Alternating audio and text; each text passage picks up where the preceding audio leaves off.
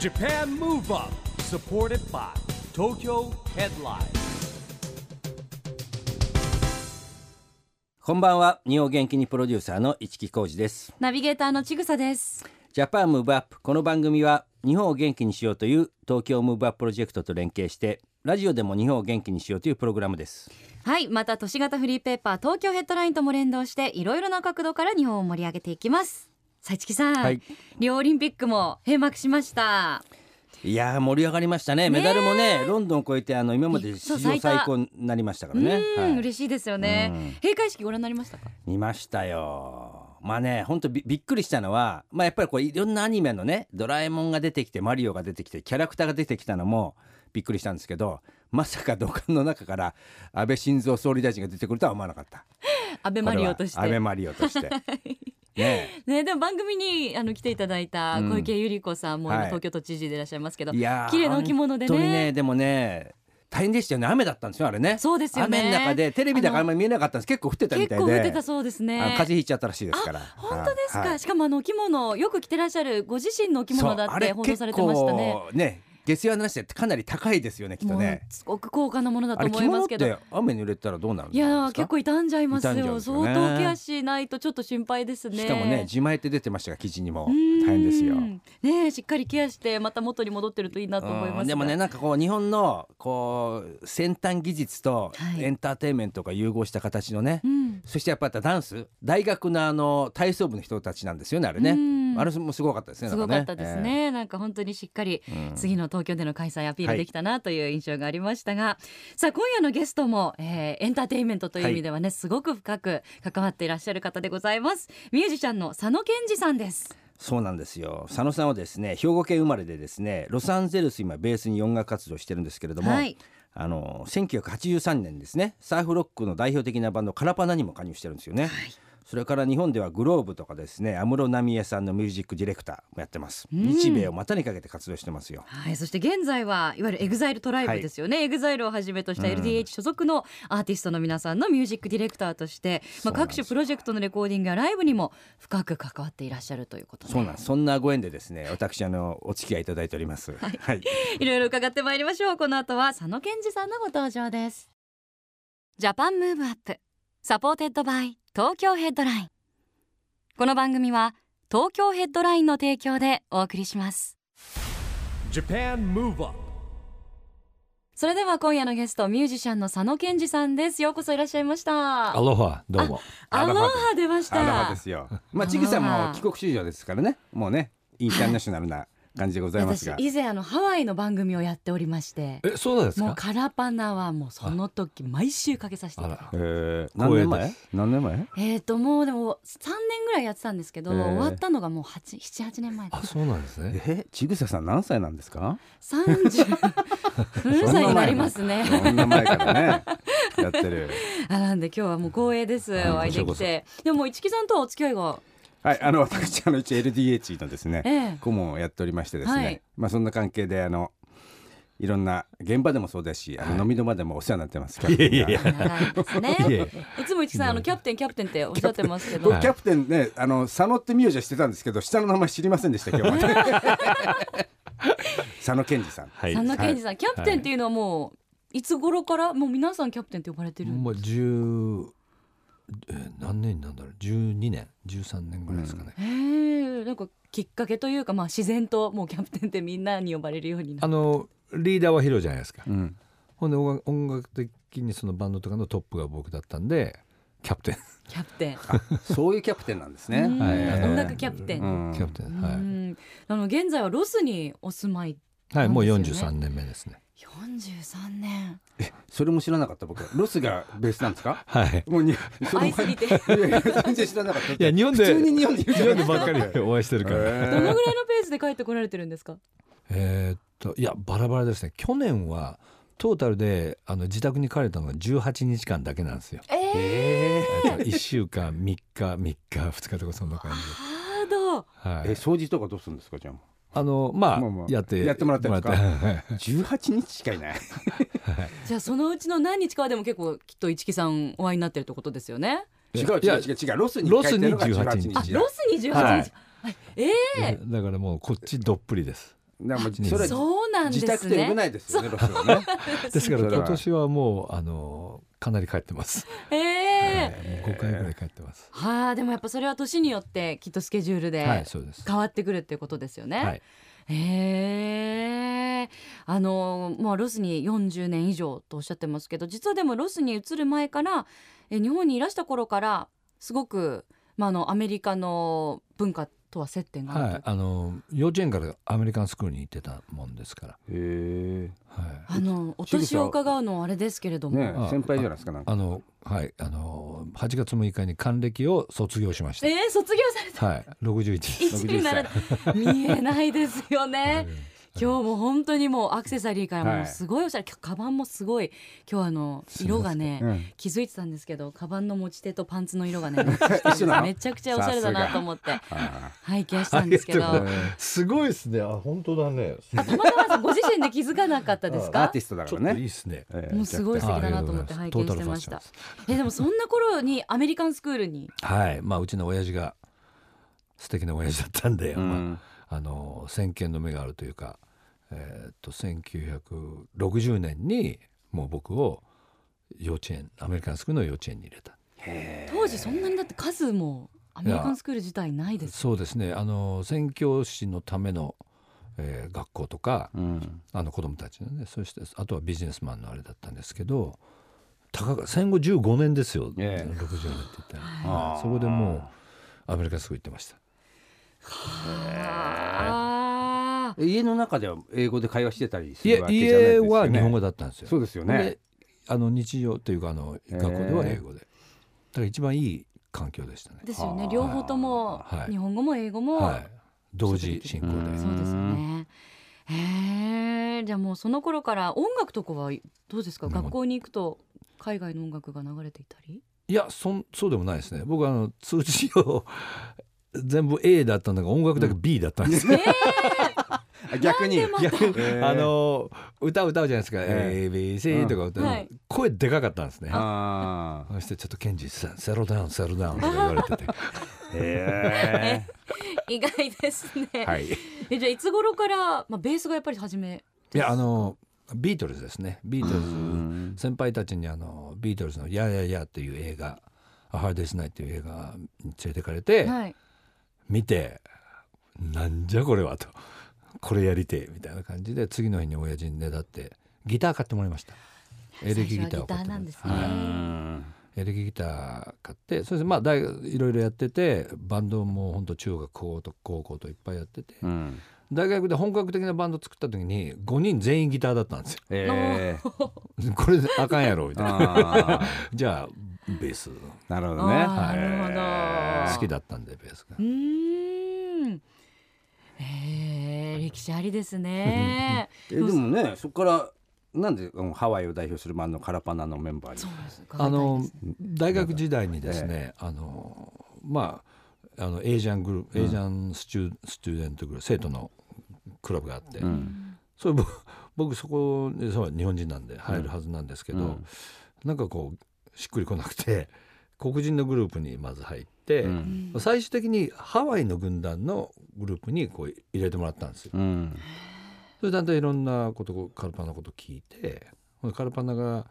あのちょっとギクシャクして解散するっていうことなのほんでライブ見に行って、うんそしてなんかこうもうバンドやってたんでマッキーっていうそのメンバーが俺のバンバン僕の僕のバンドに入ったんですよ。うんそして82年から83年にかけて、うんあの再結成するからということで僕は入ったんです。ううんんなるほどね。へえー、その33時。年になっちゃいました。三十三年前。ーへ再結成する加入するってなった時に引おっ張気られ持たんですちお気持ちはいや僕光栄でしたけどもう好きだったしカルパナっていうのがオリジナルだだけどどうせ喧嘩してすぐ終わんだろうと、 一回解散してんだもんみーたいな、あーなるほどね。はいだからへ本当はええとか思ったんですけど、ーうんじゃああのちゃんとアルバム作ってちゃんとツアーやろうって言ったら、うんやろうって言うから、じゃあやろうって言ったらもう33年経っ三ちゃいま十した。三年。あーあっという間ですよね。今でもツアーやられてますもんね。はい、あの一昨日まであはいそう。じ実はこのタイムリー出演もですね、ええあの連絡 LINE でしてたらまた海外でした。あー、本当お忙しい藤で木すさかん。が「この日どうですか?」って「あ申し訳ないです今ちょっとアメリカです」みたいツアー中ですみたいな。な「ツアー中です」が「本当にね地方です」とかそんなんばっかりですよ忙しいですよね。ねでもね、それで90年代で今度ね、小室サウンドのはいね、えー、小室さんの右腕としてやられてたということなんですけども、これまたちょっとね、意外意外ですよね意外ですよね。はいよく言われるんですね、はい自分が僕あの前に出なかったんで、うん。もうずっとスタジオであの TK がこの曲を完成しといてくれとか、うんバンドでこれをレコーディングしてくれそしてまあ僕その時はもうすでにあの浪江ちゃんの安室奈美恵さんの,、うんあのミュージックディレクターとベーシストをやるって決めてて、えそしたらリハやり始めていろいろやってたら、うんあの TK が ロスに住み始めて。うんいろいろやってくれっていうんでいろいろやりましたそして恵子ちゃんとすごく仲良くなって、うん彼女のレあのボーカルディレクションもやってマークのラップの英語のとこを直したりとか、えそして曲は大体あのレコーディング一緒にやってましたね、へーそういうことーえその時からロスにはいもうずっ移っとたんですね。はいえーいやそういう意味ではね僕あの ABEX ってあの、はい創成期から僕手伝ってたんですよ。あそうなんですねあの松浦千葉とかまああの千葉専社務の長が後輩だったんで、あそうなんですあねの TRF はあの最初こうね、はい徹夜レイブファクトリーですそようそうそうそうそう、その時からこう手伝ってて、あのマハラジアから生まれてますからね。そうですえーいやだからね、そんそんな結構エイベックス近かったんだけど知らなかった僕全う然。ーんもう ABEX は本当にあのいろいろお世話になってるかっていうかあのジャッキー・グラームっていうあのアーティストがいたんですねイギリスの、その人が日本に来た時になんかこう急にちっちゃいライブやりたいって言い始めて、たまたま僕大阪にいたんですけどその時に、あの音源作ってくれないかっていうのをこうなんか人伝いでこう来て、うん、そう音源作ったんですよ、その時代からですねなんか松浦あ松浦専務ですうよ、ん、すみマックス、マックス松マ浦ックス松浦マックス松浦です、まあもう有名です昔ほらあのねデスクにあのなんていうんでしたっけねほら DJ の道具が置いてあったっていう 会社のへーターンテーブルターンテーブルが置いてあるはい松浦さんのデスク セムですよでも全部はいなるほどそうなんですか、はえーでもねそんな中からこれ ABEX つながりで EXILE っていうわわけでもないんですかなんか噂によるとですね、ええ僕はなめちゃんのツアーやってて、え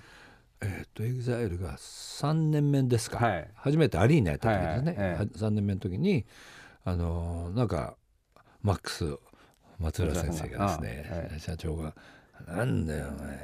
ヒロんとこもっとあってみたいに用途とかバンー、うんなんないんだよ」とかいうことをなんかポッと言ったみたいなんですね。えそしたらあのたまたまあの LDH にいたスタッフが僕のことよく知ってて、うんはい昔なめちゃんのことをやってた人なんで、彼にちょっと引っ張られて見てくれって言われて、う大阪城ホール見に行ったら、んもう満員で98%女性で、ーえ おすごいじゃんこれとうん思って、だからやっぱり僕の中でもやっぱりちょっとあの出演者の意味じゃなくてちょっと音とか、ーう んバンドとか、うん、もうちょっとねこうできるんだけどなとは思ってました。うんそれ聞かれて「あうん実はこう思いましたよ」って言ったらや,、やってくださいってなるほどね、はいうんまあ、今携わられていて EXILE のはいサウンドの面白さっていうかアーティストとしてどういうところ面白いと思いますまず淳の、もう本当素晴らしいボーカリストなんで、うんそれに本当に惹かれて心打たれてどっぷりハマる気にもなったし、そしてヒロのあのなんていうかなエンターテインメントに向けるその気持ちうんがもう本当すごいなと思ってじゃあもうバンドをくっつけたりそのステージ上でのフォローとか、まあ、ボーカリストたちのマインドとかのちょっとこうヘルプをできればなと思っておっさん頑張っております。でも本当淳さんとは本当親子のような、音楽的親子のような関係を築いてらっまあしゃるそっうてか年いう齢噂を、的にも親子でもおかしくもうない全んで然すけまあ 長若い女お父さん長女がなみえちゃんで長男が淳でみたいなまあまあ豪華な家族ですけど でもそう本です当あよねの20代前半の頃から、まあ、あそうですそうのですそうですいろいろと、はい。まああったんです淳はすごかったあの初めて会って2日目かな電話を受けて「キャプテン、うん何してんですか?」今ちょっと西朝で飲んでんだけど、言ったら今から行っていいですか?」って言って、うん来てくれて、うんそして彼の行きつけの店にこう行って「あの My Sherry Amore」っていうあのスティービー・ワンダーの曲を歌ってくれたんですよ。うんもうとんでもなかったんですよこれがあ20その時まだ24になるちょい前なんで、え何この子と思って、すごい「えなんでこんな曲知ってんの?」うんいやあの親父がこうでああでこうで」あうんそうなんですね」とやばい」と思って、うんそっからでも本当にもう興味を抱いたというかこの子はすげえわと思ってそっからねもう10年ぐらい以上前ですよね10じ年ゃそあねうですへねえであのお誕生日にも毎年プレゼントをはいプレゼント CD ばっかりで したねしかも10枚20枚とか30枚とか単位で、ええはい、毎年お誕生日、えええこれおすすめだよこれ勉強しなこれみたい聞いなといてへみたいな感じだよねえ彼何々ボーイって言ってんですけど僕、うんあのええそれ何何何何それ何えそれ々何何何ああやるじゃないですか好奇心旺盛だからね好奇心旺うん盛学ぶ姿勢がすそごうくあなんるですよみたいなほ感んじででちゃんと聞いてくるんですよ。ええお忙しかったでしょうにもうその当時のもいやうはい、ねめちゃくちゃそれを聞いてきていろいろ聞いてくるんですがそれがまた可愛くてすへえすごく素敵でしたね。うんさあそれではですねそんな佐野さんにぜひここで日本を元気にするリクエストを一は曲いお伺いしたいなと思うんですが、でもなんか厚しびきになっちゃうんですけど、僕があのプロデュースまあ自分のアルバムなんですけど、はい僕のすあのソロアルバムで唯一あの日本人として歌ってくれてるあの私が歌ってくれてる曲があるんですけど R&B のすごい有名な曲で「What's Going On」っていう曲をぜひお願いします。 Japan Move Up どうですか一木さん、エイティーズディスコの血が騒ぎますか。うん、驚かなと思っちゃいます。ねえ、 ちょっと見てみたい。なわけないですよね。 でも本当にいいですね、エイティーズフレーバーがね、えーダンスの方もぜひ見てみたいと思います。お送りしたのは、イーガールズの新曲、ピンクシャンペインでした。さあ今日のジャパンムーブアップはイーガールズの静香さん、楓さん、そしてさやかさんをお招きしています。後半もよろしくお願いします。お願いしおま願いしますあの皆さんこの番組はですね、オリンピック・パラリンピックの開催が決まりました、えー2020年に向けて日本を元気にしていくために私はこんなことしますというアクション宣言をですねゲストの皆さんに毎回聞いてるんですけども、はい、えー今日はですね、えー代表して e ガールズのそうですアクション宣言ということでですねはい、えー先輩の静香さん からはい、お願いじいゃたあしますもっと先輩じゃないですか、伊藤さん そうですね、あの私が書かせていただいたのは、えー、e ガールズは2020年を目指して日本を元気にしていくために笑顔の持つ力を信じて笑顔のループを広げていきますというさすが宣言でござい先輩まはす言う。ことが違いますね。もうやめてく ださいよね本当うに。んいやでもダンスの力って今すごく必要とされてる 時代うんですから。そうですね自分たちもあのイージースマイルというツアーを回らせていただいて、やっぱそのツアーで笑顔の持つ力だったり自分たちがこう発信している笑顔がこうつながっていくことですごく大きなハッピーなオーラになっていくんだなっていうのを感じたので、なんかそれをここだけではなく世界中に広げていけたらすごくなんか幸せな、 あのオリンピックだったりパラリンピックになっていくんじゃないかなっていうふうに思いました。ね、だって今回のあのリオの開会式もね、結構踊りとか入ってましたよね。ありましたね。うんすごい楽しかったです。見てて今だってね、この間あの僕とちぐささんがちょっとあの一緒に参加してあのダンスの大会あるじゃないですか。はい、ダンスクラブチャンピオンシップですあそれね。それで聞いたんですけど、うん今高校生野球部とダンス部が同じぐらいの数になってるって聞きましたよ。すごいびっくりだから時代ですねまあ甲子園と同じぐらい盛り上がるってことですよね。だから大会が。すごもう人口が本当増えてますからね、増今えてまダンサすーよ人口というかダンスしてる方のでね。全員ができるじゃない男も今度も女の子もないし、うんまあ、小さい子もね大きい子もなくでできるじゃないですか、はだい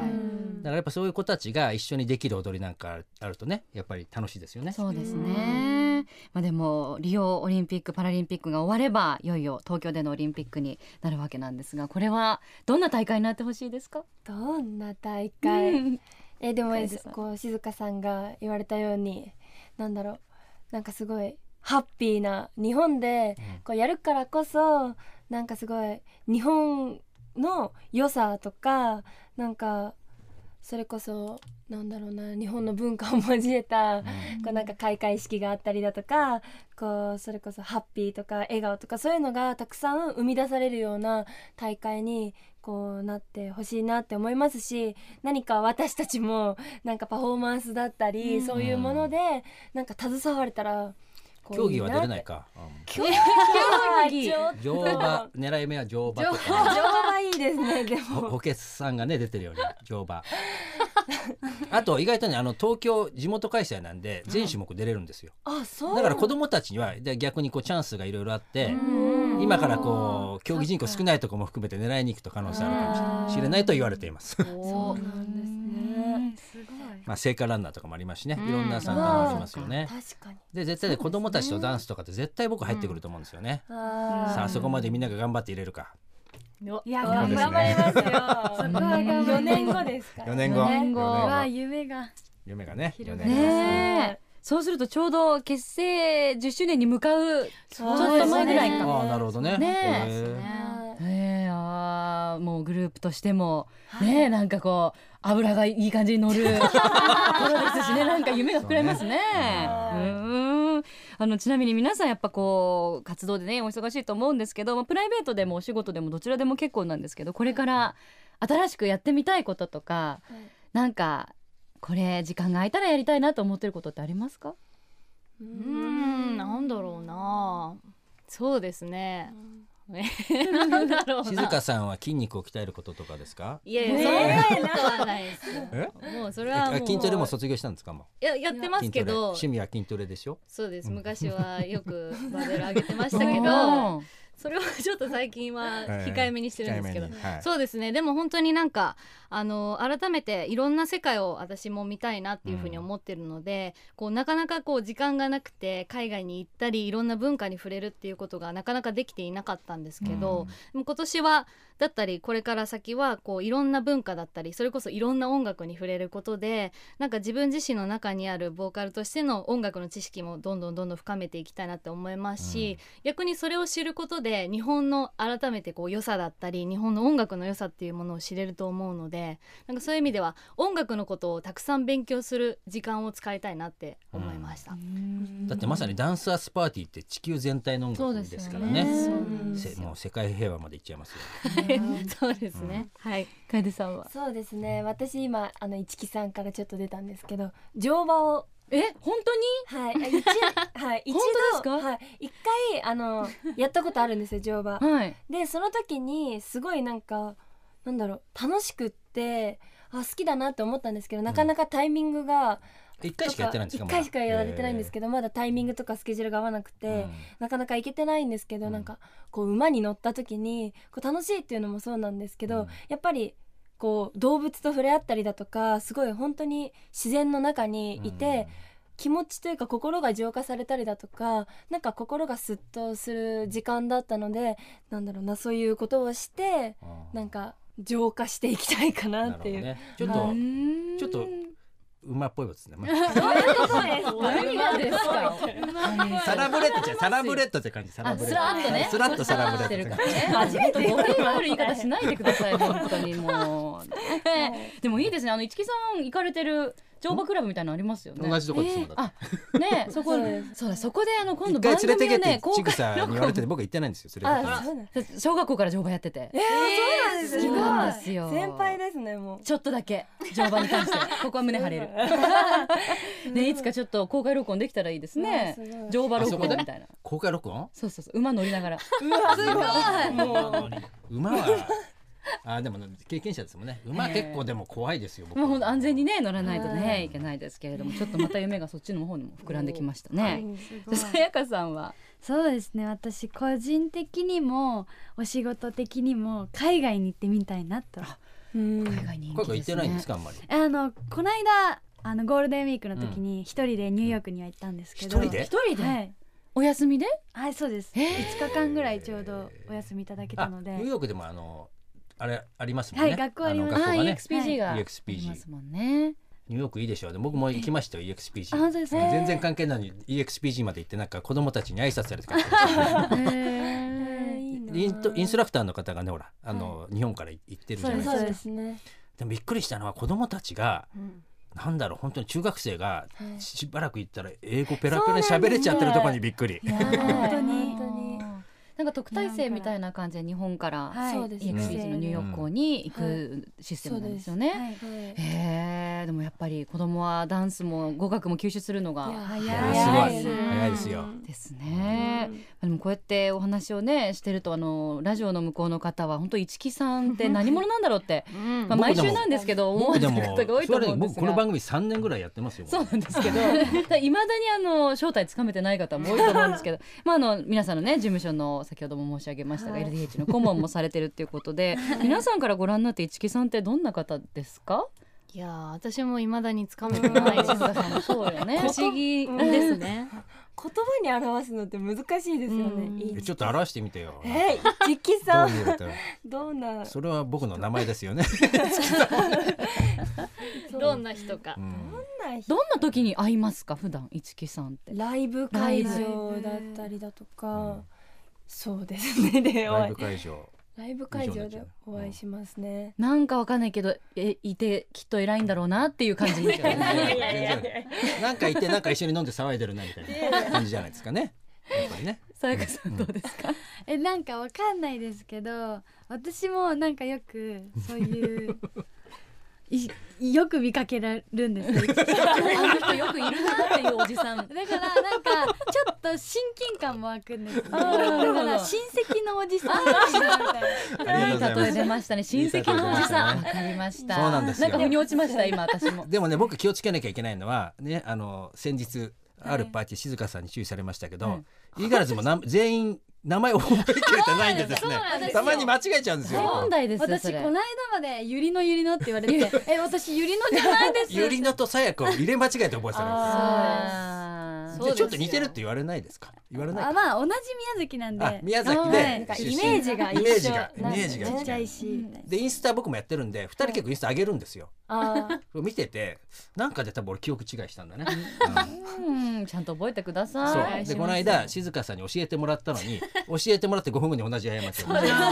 あー間違ってますはっいて、はい、すいません。なんかもうこういっちゃなんですけど一木さんが名前を覚えるためにもまたスタジオに何回もねそうですね通っていただくっていうのがいいかもしれロないでーすねテ。ーショ ンでローテーションでね。ろしくお願いしますはい、お願いします。えーお話がつきませんが、残念ながらお時間が迫ってきてしまいましたので、えー最後にもう一曲聴きながらお別れしたいと思います。どの曲にしましょう。はいそうですね私静香がですねドリーム静香として、えー、グザイルのうささんとそして哲也さんとともに、えー、活動させていただいておりますダンサーズパーティーの曲を聴いていただきたいなと思うんですけどあのダンサーズパーティーとしてもこう10月15日にダンサーズフェスティバル2016をですね初めて開催することになりまして、えーこれもこううささんが長年こうダンサーズという活動をされてる中でフェスを作りたいっていう夢がありまして、その夢が叶う瞬間でもあるんですけど、そこで盛り上がること間違いない曲をなでるすほねど。えそれはもう場所とか決まってるんですか。はい幕張海浜公園の特設ステージでへー野外です、野外。まさにに野外です素晴らしいですね。しかもだ。ダンサースパーティーとして初めてここまでこうがっつりライブを見ていただける、うん。あの機会になると思うので、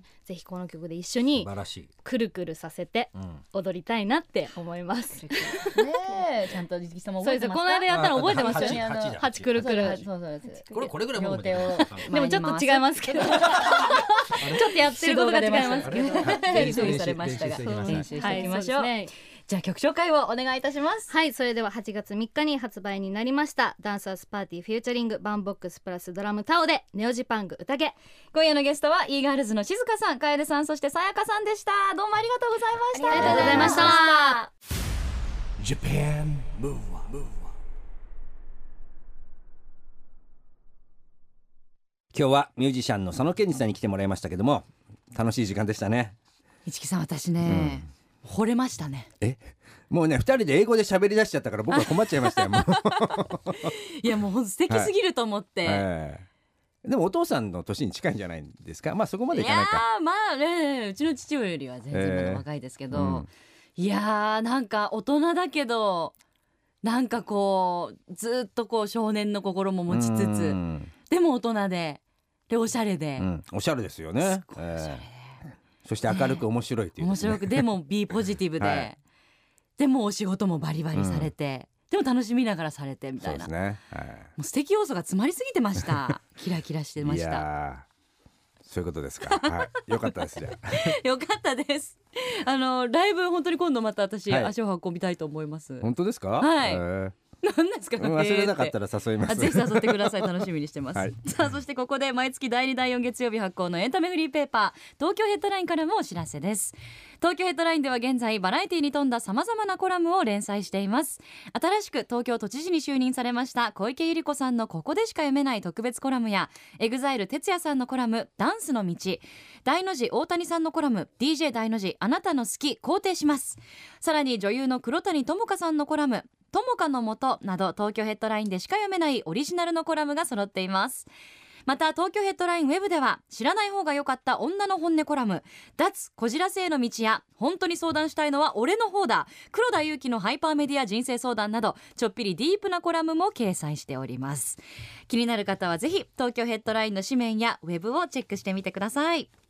ということでジャパンムーブアップ今週もお別れの時間ですが次回も元気のヒントたくさん見つけていきますはい東京でオリンピック・パラリンピックが開催される2020年に向けて日本を元気にしていきましょう、はいジャパンムーブアップお相手は市木浩二とちぐさでしたそれではまた来来週ジャパンムーブアップサポーテッドバイ東京ヘッドラインこの番組は東京ヘッドラインの提供でお送りしました